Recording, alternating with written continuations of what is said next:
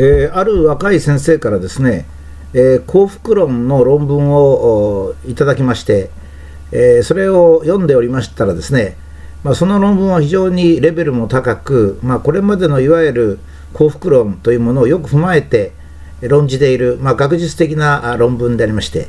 えー、ちょっとその人ともぜひ近いうちにいろいろお話とか対談をしたいと思っているんですが、えー、その前にですね、えー、幸福とは何かなっていうのを自分でもこう考えてしまったもんですから。えついですねここにまず、え私がですねえ、これから1年ぐらいかけて幸福というものを考える、まあ、その途中にその若い、え、優秀な先生とも議論をする。そういう一つのですねきっかけとして、え、幸福というシリーズを久しぶりにこのこのブログではシリーズやらなかったんですけどやり始めたいと思います。えー、っと動物の幸福とは何かと、まあ、私科学者なもんですから、えー、っとまず人間は動物ですからね。どう見ても動物ですので、えー、動物の幸福とは何かと。まあ、いうことを考えますとですね、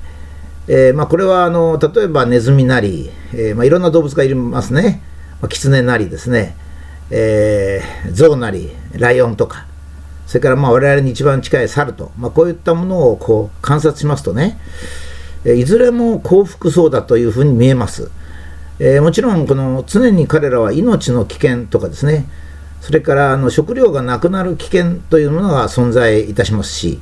えー、草食動物の場合にはですね、まあ、肉食動物がある程度の数いれば必ず草食動物の一部はですね、え、肉食動物に食べられるという運命にあります。これはもうかわいそうとかなんとかいうことではなくてですね、まあ、かわいそうはかわいそうなんですけども、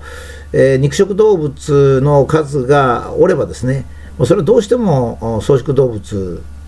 が食べられる危険性があるのはもうこれしょうがないわけであります。えー、それで動物は何を幸福にしてるかって言いますとね、えーとまあ、あの普通の動物、弱い動物は餌ばっか探して一生懸命働いて子供を産み育ててというふうに見えますので、えー、あまりその幸福を考える暇がないんじゃないかっていう気がいたします。これは後に私がですね、えー、紀元前700年ぐらいに、えー、鉄の桑ができるまでの人間と、まあ、や似てるんじゃないかって気がいたしますね。でそういう段階ではですね幸福というのは命そのものではないかというふうに思うんですね命が全うされればつまり天寿が全うされればそれは幸福であると。つまり幸福というのと天寿っていうのがほとんどイコールではないか。したがってここではあのタイトルとして命と幸福というものをつけたわけですね。じゃあ動物の命は何で決まるかってこのブログで、えー、紹介いたしましたけども。第一には経験数の原則。例えばネズミと象を考えますと、えー、骨も皮も筋肉もほとんど同じくできております。それから免疫系もですね、えー、象が極めて優れてるっていうわけではありません。ただ体が小さい動物は早く死に、体の大きい動物は長く生きるんですけども、これはですね、えー、一つ一つの行為が体の小さい動物は素早く終わり、体の大きな動物は、体の小さな動物はすぐあの素早く動きですね、体の大きな動物はゆっくり動くので、その比率で命が決まっております。つまり、えー、その生涯の時間をですね一定にしますと、小さい動物に有利になってしまうので、えー、小さい動物も大きい動物も人生において同じ経験をするように設定されてる。で、その経験が来たら、ネズミはまだ新品の命なのに、えー、命を落としてしまうと、まあ、死のスイッチが入ると、まあ、こういうわけですね。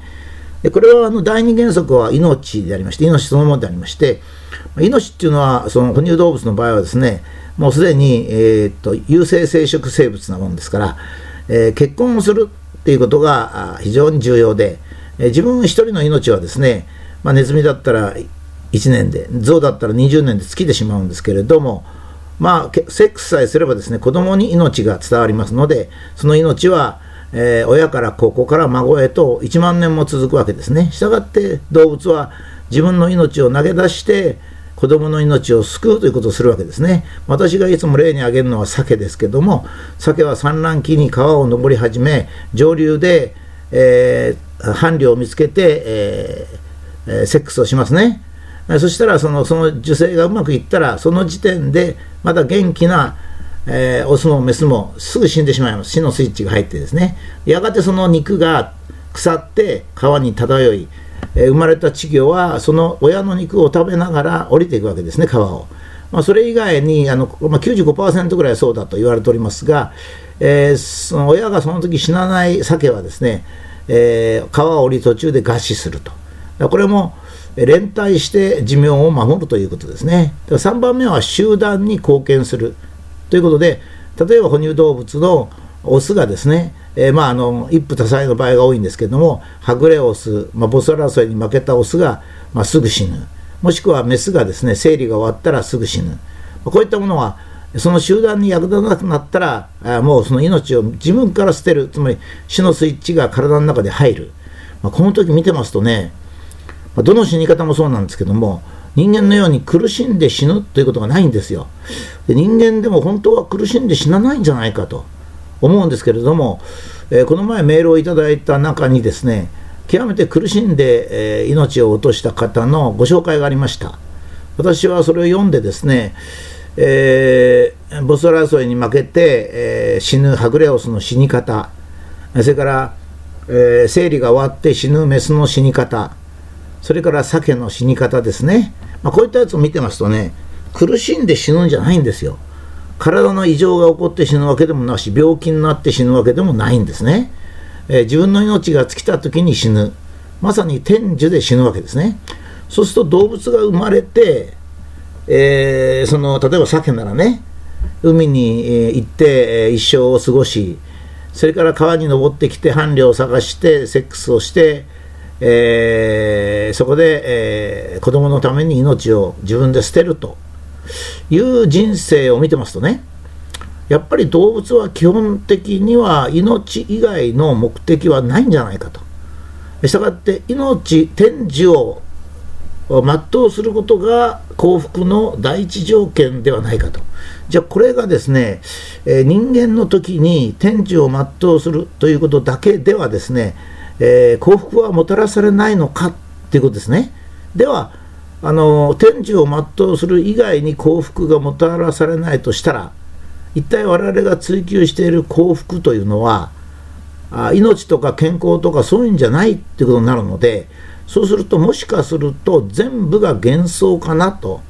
思わないでもないわけですね。まあ、例えばあの力が強くて悠々と餌が取れるようなライオンの場合はじゃあ時間あの餌を取る時の時間以外何してんのって言ったらゴロゴロ寝てるわけですよね。まあ、寝てるってことになりますとねそれはあの幸福を追求してるとも思えないんですね。つまり私がここでお話をしたのは幸福というものが人間という動物の本質的なものであるならばもしですよ人間以外の動物にも幸福というものがあるならば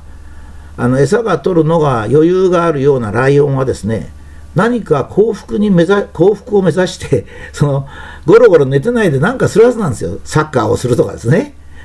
なんかまあもちろんサッカーはボールがないからできないって反撃が受けますからすぐ言わなきゃいけませんがただ、えー、マラソン大会ならまあできますわね。だからそのなんかですねその動物の世界に幸福を目指した命を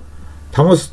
という以外の命を保つのは例えば食料を得るセックスをする。これはま命を保つわけですね。命を保つこと以外のことをしているかと。そうすると人間だけが幸福というものを追求してるんであればもともと幸福っていうのが非動物的なものなのか。つまり人間の頭の幻想だけによるものか。とそこのところをちょっと考えなきゃいけないんではないかと、まあ、そんなふうに思います。